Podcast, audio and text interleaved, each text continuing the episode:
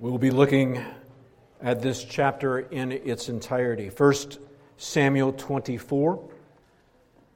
This is God's word to us this afternoon. Let's give our attention to it. First Samuel 24 reads When Saul returned from following the Philistines, he was told, Behold, David is in the wilderness of En Gedi. Then Saul took 3,000 chosen men out of all Israel and went to seek David and his men in front of the wild goats' rocks. And he came to the sheepfolds by the way, where there was a cave, and Saul went to relieve himself. Now David and his men were sitting in the innermost parts of the cave. And the men of David said to him, Here is the day of which the Lord said to you, Behold, I will give your enemy into your hand and you shall do to him as it shall seem good to you. Then David arose and stealthily cut off a corner of Saul's robe. And afterward, David's heart struck him because he had cut off a corner of Saul's robe. He said to his men, The Lord forbid that I should do this thing to my Lord, the Lord's anointed, to put out my hand against him seeing he is the Lord's anointed. So David persuaded his men with these words and did not permit them to attack Saul. And Saul rose up and left the cave and went on his way.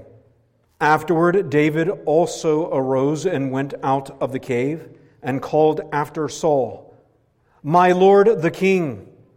And when Saul looked behind him, David bowed with his face to the earth and paid homage. And David said to Saul, Why do you listen to the words of men who say, Behold, David seeks your harm? Behold, this day your eyes have seen how the Lord gave you today into my hand in the cave. And some told me to kill you, but I spared you. I said, I will not put my hand out my hand against my Lord for he is the Lord's anointed. See, my father, see the corner of your robe in my hand. For by the fact that I cut off the corner of your robe and did not kill you, and you may know and see that there is no wrong or treason in my hands. I have not sinned against you, though you hunt my life to take it. May the Lord judge between me and you. May the Lord avenge me against you, but my hand shall not be against you. As the proverb of the ancients say, out of the wicked comes wickedness, but my hand shall not be against you. After whom has the king of Israel come out? After whom do you pursue? After a dead dog? After a flea? May the Lord therefore be judge and give sentence between me and you, and see to it, and plead my cause, and deliver me from your hand. As soon as David had finished speaking these words to Saul, Saul said, Is this your voice, my son David? And Saul lifted up his voice and wept. He said to David, You are more righteous than I for you have repaid me good, whereas I have repaid you evil. And you have declared this day how you have dealt well with me, in that you did not kill me when the Lord put me into your hands. For if a man finds his enemy, will he let him go away safe? So may the Lord reward you with good for what you have done to me this day. And now, behold, I know that you shall surely be king, and that the kingdom of Israel shall be established in your hand. Swear to me, therefore, by the Lord, that you will not cut off my offspring after me, and that you will not destroy my name out of my father's house. And David swore this to Saul. Then Saul went home, but David and his men went up to the stronghold. May the Lord bless the reading of his word. Let's go to the Lord in prayer. Our gracious and heavenly Father, we thank you for the word that was proclaimed this morning, for the means of grace that you have provided. And we ask once again that you would attend your word this afternoon by your Spirit. These are wonderful things, and we pray for your help. We pray for your guidance and your instruction in how, even, yes, in the Old Testament, that it points us to the Lord Jesus Christ. And so we ask, attend to your word by your Spirit. In the name of Jesus, we pray. Amen.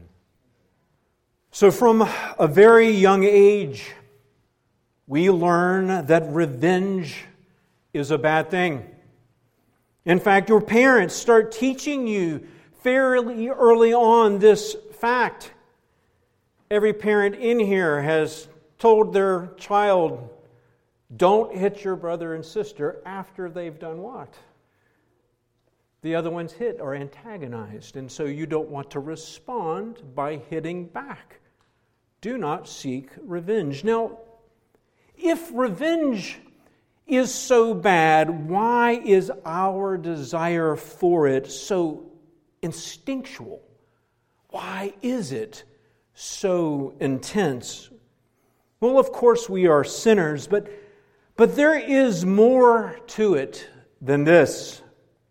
You see, revenge assumes that you have been injured, that you have been wronged by another person. And on the ground floor of revenge is a need for justice, for restitution, to make a wrong right. And surely this is an upright desire, and yet revenge takes the proper desire for justice and it bathes it in hatred, in personal vindictiveness. Revenge twists justice into the perversion of Lamech. I was reading in Genesis this past week, and, and it was just beautiful because I, I, sometimes you just miss certain text. Lamech is mentioned in Genesis 4:23, who essentially said, "I killed a man for doing what? Do you recall? For slapping me. For slapping me." And this is why revenge is hard to control. Well, David is handed an ideal opportunity for revenge. In fact, what we'll see is that all of his friends are telling him, just do it. You know you want to. And yet, this afternoon, in David's remarkable restraint in our narrative, we are given another amazing depiction of Christ's lavish mercy and love upon us. Well, we left off last week with a surprising providence where David barely escaped Saul. For as you know, Saul was closing in quickly, and yet, right before David was apprehended, the hand of the Lord stepped in, and he used of all the Philistines he used the Philistines to occupy Saul's time and resources so David could escape there at the end. Well, now David's location has been blown and he needs to find a new hiding place. So David and his men hike up to the spring of Engedi. Now, Engedi is located on the cliff about 600 feet above the western shore of the Dead Sea.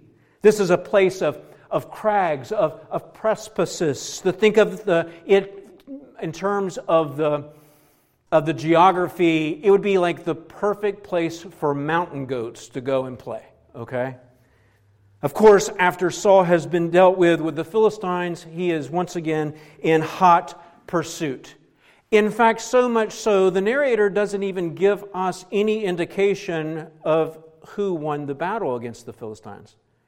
The point being is that Saul is zero focused in on killing David. And it doesn't take long for Saul's secret police to locate David once again. it is reported to Saul that David is in the area of Engedi and he is off without delay. Note verse 2 with me once again. Then Saul took 3,000 chosen men out of all Israel and went to seek David and his men. Brothers and sisters, Saul this time selected 3,000 men from his special forces units, and they are in hot pursuit for David. The hounds have picked up the scent of the fox, and they are off to the races. Yet while Saul is hiking along the road, nature calls. He needs a potty break. And Saul spots a cave nearby which is the perfect location when you want a little privacy. Saul tells his men, hey, take 10, while he goes and uses the restroom. Yet little does Saul know that his bio break is about to turn into a very dangerous situation. You see, ironically, Saul, who can't find David to save his life, picks for himself an outhouse where David is hunkered down. In the depths of the cave, David and his men are crouching in secrecy. You can see all this in verse 3. Look at it with me. It says, And he came to the sheepfolds by the way where there was a cave. And Saul went in to relieve himself. Now David and his men were sitting in the innermost parts of the cave. Okay, there are two things we can assume about Saul's bio break here. One, he is alone. His bodyguard more than likely remained outside. And two, Saul is very vulnerable. Quite literally, David has caught Saul with his pants down. Well, if you are David in this situation, this would be like the perfect opportunity. Talking about having the enemy served up to you on a platter. And David's men, David's men see this exactly this way. Note the first part of verse 4 And the men of David said to him, Here is the day of which the Lord said to you, Behold, I will give your enemy into your hand, and you shall do to him as it shall seem good to you. David's men are practically giddy with excitement. They essentially say, David, this is it. This is the moment. The Lord said he would give the enemy into your hand. Well, today is that day. Rise and do what your eyes see fit to do. Now, there's some noteworthy things in the men's statement that we should consider very quickly. First, they tell David to do what he thinks is right, but they clearly imply that they want him to kill Saul. There's no doubt about their intentions for bloodshed. But secondly, the men quote a so called word from the Lord, and yet we have not heard this divine word before. When and how did the Lord tell David that he would give the enemy into his hand? As readers, we have doubts about the men's quotation. Nevertheless, put yourself now in David's shoes. This is like one of those life, once in a lifetime opportunities. Think about all the evil that Saul has done towards David up until this point. I mean, he's He's thrown spears at him. He's tried to pin him up against the wall. Saul has been chasing David around all throughout the wilderness. And Saul has constantly tried to kill David for quite some time now. But now, at this very moment, Saul walks blindly alone into David's cave. I want to remind you of something that I mentioned to you last week at this point. How do we read providence. How do we read providence? And remember, we had a contrast between how Saul read providence and how David read providence. And yet, once again, Saul walks blindly into this cave. This is the perfect chance for revenge. of course, we could just say this it's the perfect chance for, or, excuse me, the perfect opportunity for justice. I mean, the Lord has, has brought my enemy into the cave. And with one swing of the sword, Saul is done with. All David has to do at this point is pull the trigger, and all the suffering that he's been going through, that we have been covering, is over in a flash. All in another point. With one swing of the sword, the throne is his. The throne that he has been promised by the Lord. So, how will he read this? I mean, who can resist the desire for justice? For revenge must have been burning within David, and yet David doesn't do this. Note the last part of verse 4. Then David arose and stealthily cut off a corner of Saul's robe. Brothers and sisters, rather than executing Saul, David cuts off a portion of a hem of Saul's robe. And so David spares the life of Saul. Now, this slicing off of a part of Saul's hymn is not insignificant. For back in the day, the hem of your garment was decorative, or we could say it this way identifying. Think about a Scottish tartan. Your hem was, had an insignia with, of your clan. Your honor and your status was a part of your hymn. You see, Saul would have had a royal hymn. And to cut this off would have been highly symbolic. And it was considered an act of rebellion, of defeat, of replacement. And so David, cutting off Saul's hymn declared that he would overthrow Saul and take his place as king. And this is why we see David responding so strongly, listen to me, so strongly with guilt in verse 5. Note with me, verse 5 And afterward, David's heart struck him because he cut off a corner of Saul's robe. David's conscience cuts him deeply here. How could he do such a thing? Well, let's look why he feels so guilty. Verse 6 He said to his men, The Lord forbid that I should do this thing to my Lord. Listen to this next phrase the Lord's anointed. The Lord's anointed. To put out my hand against him, seeing he is the Lord's anointed. David feels guilty because of Saul's official status as the Lord's anointed one. Now, there are several significant details about David's statement here. First, it reflects a kind of sanctity to the office of Messiah or king.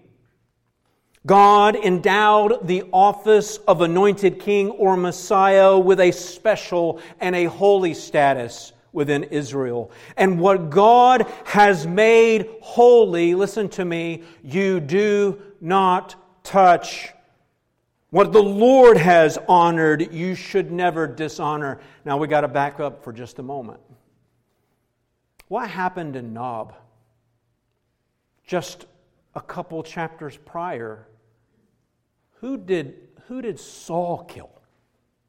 But the anointed priest of the Lord. You see a contrast? And once again, you should never dishonor that which the Lord honors. This sanctity of the office of Messiah, brothers and sisters, is prophetic of our Lord Jesus Christ. The holiness of Christ cast his glory then on all those that foreshadowed him. Yes, even Saul. Thus, David's respect for the office of Messiah is him honoring Christ from afar. Secondly, David sparing Saul demonstrates how the offices of God must be honored, even, listen to me, this is important, even when the man in the office is dishonorable. Surely Saul's wickedness has stripped him of any personal honor, and we have seen that, we have discussed that. He, he acted like an evil, corrupt despot. We've gone into detail about this. And yet, because of God's appointment, his office must still be respected. David teaches us here that when it comes to God's ordained authorities, we must respect the office. Even when we don't respect the man. Brothers and sisters, there is an ethical and legal principle revealed in David feeling guilty here. Think about this with me. If there is no legal or lawful way to remove a corrupt ruler, guess what? You can't do it. God alone appointed Saul to the kingship. And God did not provide a provision in the law for the people to remove a wicked king. Now, I'm going to take a moment and hit the pause button, and I want you to look up at me. Let's fast forward to the New Testament according to Scripture, do we have, as a church, a provision to remove elders? Yes or no? It's Sunday school, so you can help me. Yes. So the Lord has provided His church a means to remove someone that's in sin, that's in authority in the New Testament, okay? I wanted you guys to see that, this. Okay, now let's bring it back into the Old Testament economy, the Old Testament law. God did not provide a provision in the law for people to remove a wicked king. Only the Lord makes kings, and only the Lord can remove a king in Israel. Do you understand the difference? Yes? Everybody tracking clear as mud, right? All right. So David cannot take the law into his own hands. All he can do, listen to me, is appeal to the Lord. And then do what? And wait. Appeal to the Lord and wait. He cannot give into revenge. To do so would be to usurp the prerogative of God alone. And so David will not lift a finger against Saul. And he strongly rebukes his men so that they will follow his example. David in no way will be responsible for striking down the Lord's anointed king. I asked this way early in our series. When we evaluate David, the question you have to ask is Will David be a usurper? And once again, we see a clear example is no, he will not be. He will not do it, and he will not allow any of his men to do it either. Of course, David's self restraint to not kill Saul is, brothers and sisters, it's truly remarkable. Would not have been, would it have been so easy for him to slay Saul? After all the evil that Saul had dumped onto him, it's, it's a small miracle that David did not kill Saul. Let's be honest. Saul did deserve to die, after all. Nevertheless, after Saul leaves the cave, the cave David impresses us for now, David calls out to Saul. Saul turns around and sees David kneeling down. And what is David doing? He prostrates himself to honor the king. Now, this doesn't seem right to us at first, does it? How can David bow down to a man who just slaughtered the priest of God and wiped out the city of Nob?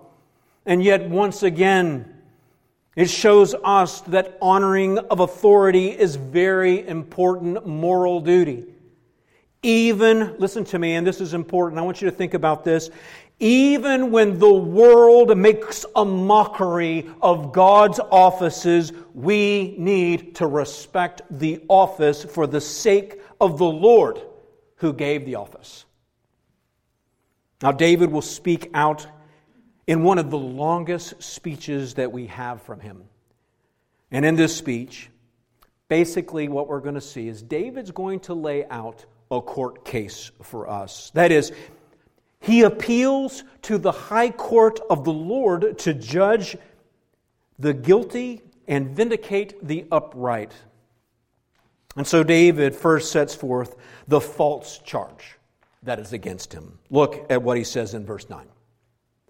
And David said to Saul, Why do you listen to the words of men who say, Behold, David seeks your harm? He asked Saul, why do you listen to counsel that seek that, that I seek your harm? That this is a charge, or the charge against David, that he's a rebellious servant trying to overthrow Saul. Next, David will call Saul as a witness. Look at what he does in verse 10. Behold, this day your eyes have seen, he's talking to Saul, your eyes have seen how the Lord gave you into my hand in the cave. And some told me to kill you, but I spared you. I said, I will not put out my hand against my Lord, for he is the Lord's anointed. Saul can see with his own eyes that this charge is not true. Next, David lays out the evidence. He lifts up the hem of Saul's robe. Look here, Saul. I have your hem. When you were going to the bathroom, I could have killed you. In fact, my men were telling me to do so. But no, David instead spared Saul, even though Saul paid David only evil. David did not return evil for evil. So David, David changes the cut hem, listen to me, a cut hem being a symbol of rebellion into a symbol of innocence. He could have killed Saul, but instead he only trimmed his robe. David now lifts up this hymn and says in the middle, look at the middle of verse 11, these words There is no wrong or treason in my hand. I have not sinned against you. The hymn in David's hand is a sign there's no treason in his hand. There is no treachery. There is no rebellion. And with the evidence logged, David pleads now to the Lord to judge between him and Saul. David promises that his hand will never be against Saul as the Lord's anointed.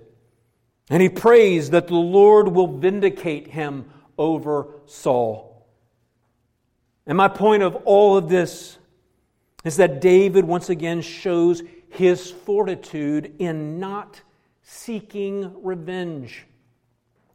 Rather, he appeals to the Lord to right the wrongs committed against him.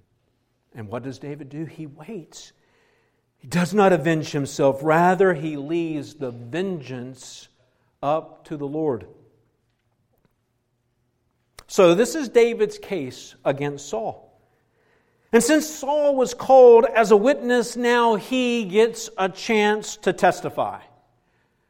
Now, leading up to this chapter, we haven't seen a lot of good in Saul, but I got to tell you, Saul's response here, at least for this chapter, is quite positive. He recognizes David's voice and he calls him son. Now, this is significant. I'm going to show you a play. In verse 11, David referred to Saul as what? Did you see it? As father. And now Saul echoes by saying, My son. Note verse 16. As soon as David had finished speaking these words to Saul, Saul said, Is this your voice, my son David? And Saul lifted up his voice and wept. This text should remind us that at one time there was love between Saul and David, just like a father and son relationship. And, and David, David longs for this type of relationship to be rekindled. And David longs for this. And here, at least for this chapter, Saul gives a hearty amen. And Saul begins to weep. Finally, with the word of the Lord being spoken, we can see that he is struck with remorse.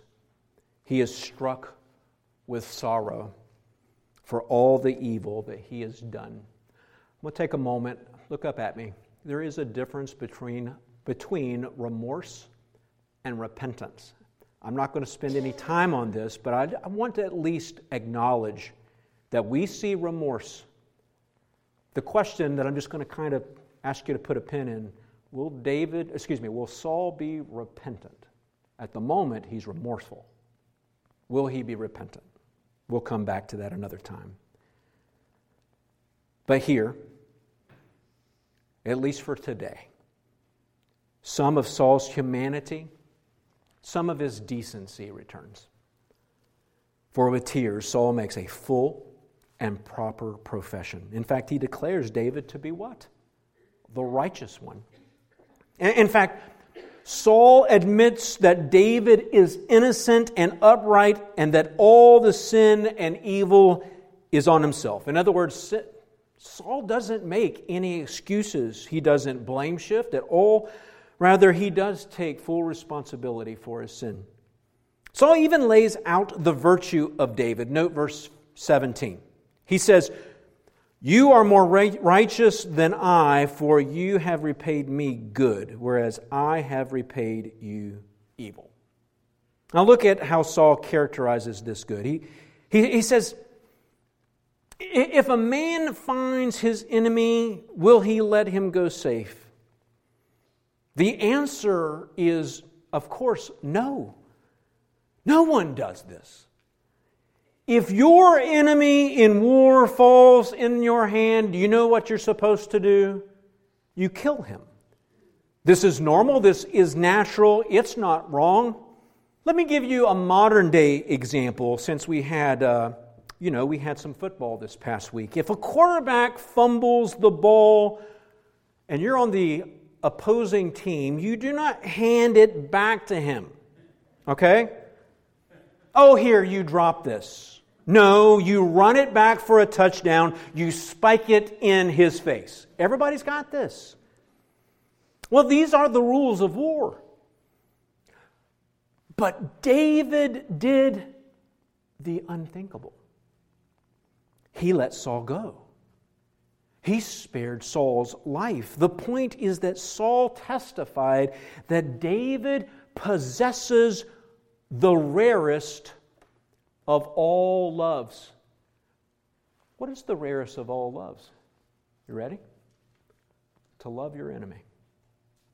To love your enemy. Almost everyone loves their family, especially after Thanksgiving, right? People love their neighbor for the most part, but, but who loves their enemy?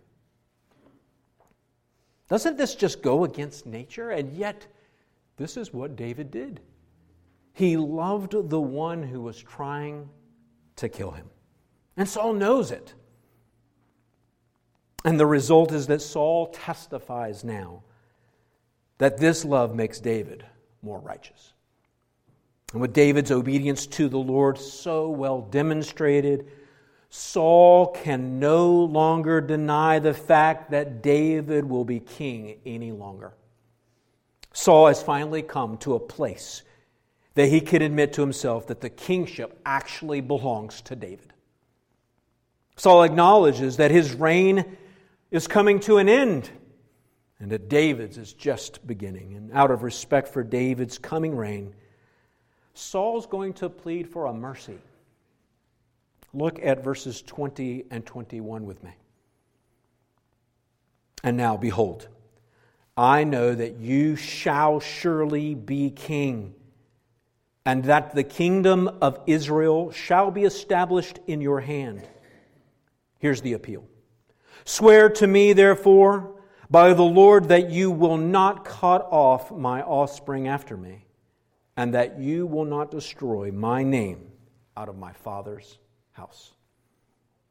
Here, Saul asked David to swear that he will not cut off Saul's descendants, and that David will not exterminate Saul's name from his father's house. This is a huge request.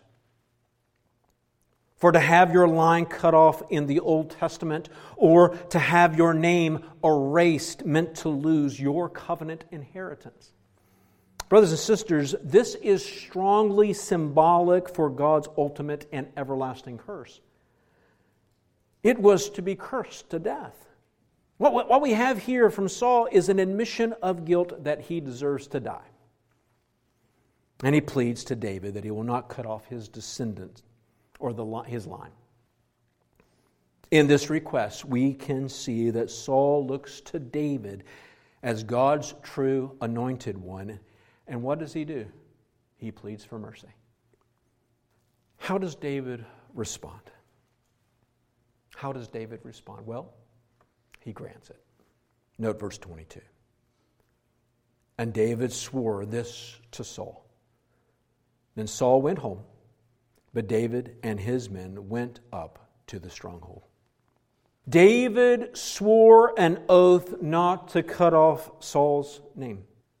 David, once again, shows mercy. First, David spares Saul's life, and now he swears to be merciful to Saul's descendants or not to cut off his covenant inheritance. And as we just read, with this oath, they both go their separate ways. The hostility ceases, well, at least for a moment. The chase is called off. Saul goes home, and David returns to one of his strongholds. Another chapter in David's life closes.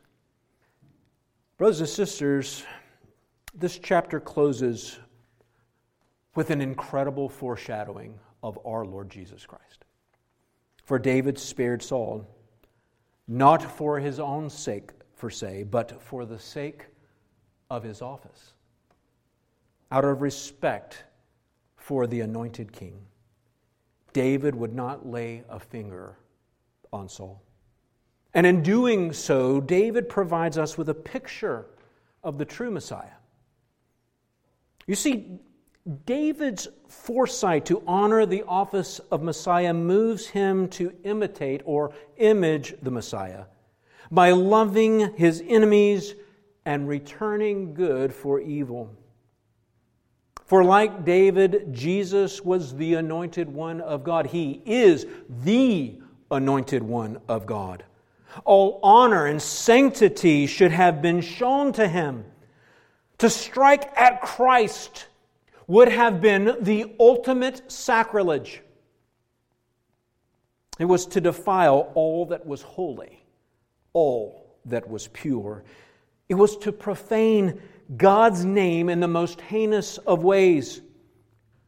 Just think about this sin. May, may, this, just thinking about this sin made David's heart strike him with guilt and yet, ironically, the Pharisees, who were the champions of purity, who were the defenders of holiness, the promoters of honoring God above all else, and yet it was these holy crusaders that defiled Jesus. They defied him. When Caiaphas, think about this, when Caiaphas, the high priest, asked Jesus, if he was the Messiah, and Jesus says, You have said so. Caiaphas did what? He rent his robe, he tore his robe, crying that this was the worst of blasphemy, and yet it was Caiaphas that blasphemed. The high priest should have bowed down to Christ and paid him all honor and homage, but instead of honor, they slapped him across the face. They spit on Christ. The Pharisees who profess to love God the most became the enemy of the anointed one, of God's Son. And like Saul, the Pharisees sought to kill God's anointed one. But where Saul failed, they succeeded. As Peter said in Acts 3, verses 14 and 15, they denied the holy and righteous one. They killed the author of life. Such a sin, such a sin should make us cringe. For such is the ugliness of all sin, yes, even our own. And yet, how did Christ respond to this? Did he respond with the revenge of Lamech, where someone slaps him and he kills him? How did he act against these grievous injuries? Against his own person, against his rightful office. Well, we know how Jesus' friends advised him. At one point, you may recall, his disciples said, Lord, call down fire from heaven. Just wipe them out, Jesus. You know you can. Peter grabbed a sword. We know Jesus could have called a myriad of angels to avenge himself, but he didn't. Rather, Jesus proved his righteousness by exhibiting the truest of all loves, and that is, once again, the love for enemy. Jesus showed mercy to those that showed him none. Jesus loved you even while your sin was being piled on him in death. Brothers and sisters, the Holy One of God took upon your sin. The innocent one took your punishment. The anointed one died for his enemies. He died for you.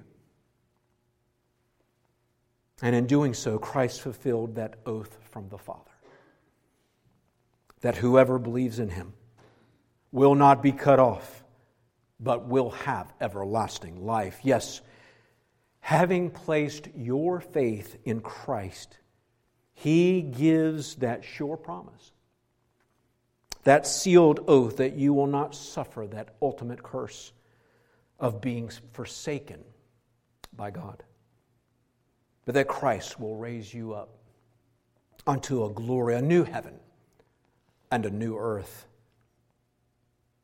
Moreover, this marvelous love and mercy of Christ is what gives you strength, listen to me, and we'll close. To give you strength not to avenge yourself. Think about what it says in Romans 12.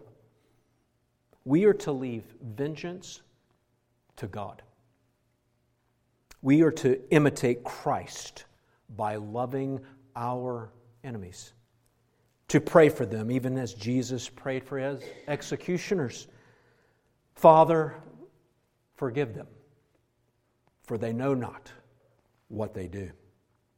Make no mistake, this is one of the heaviest burdens that we will bear. This is our cross to bear. For the foundation of our desire for vengeance is a longing, make no mistake, for justice. Wrongs have been committed against us and our fellow saints. Christians are being martyred. Turn on the news. Believers are being robbed and imprisoned for their faith in Christ, and this is not right. Surely these wrongs need to be addressed. We make no ifs and buts about that. Justice needs to happen. But God instructs us with His Word with this be patient. He tells us to wait and to leave it up to Him. For it is good to wait upon the Lord. And this, in this meantime, you know what the church has been called to do? Show mercy. Show mercy. You know all too well. Feed those who persecute you. Pray for them. Give them something to drink. No one said this was easy. And yet, it is so much easier when we remember that Christ first did this for us. He showed us mercy, and He saved us while we were hating Him. But what a joy! What a joy it would be if God would use us to show mercy to other sinners so that we could point them to the gospel. Show love to others even as we have been loved. And so may the Lord use our weak and feeble love to bring more sinners to hear the good news to hear and respond to Christ and his perfect and infinite love, so that God might be glorified in us as we imitate the Lord in loving our enemies. It's a challenge. And yet, we've been called to obedience. It is a part of the law in light of the gospel. It is a requirement of us as saints to love our enemies. We are weak and feeble. We need the Lord's help, but think of the mercy and the grace of God that we have received and we celebrate every single Lord's Day.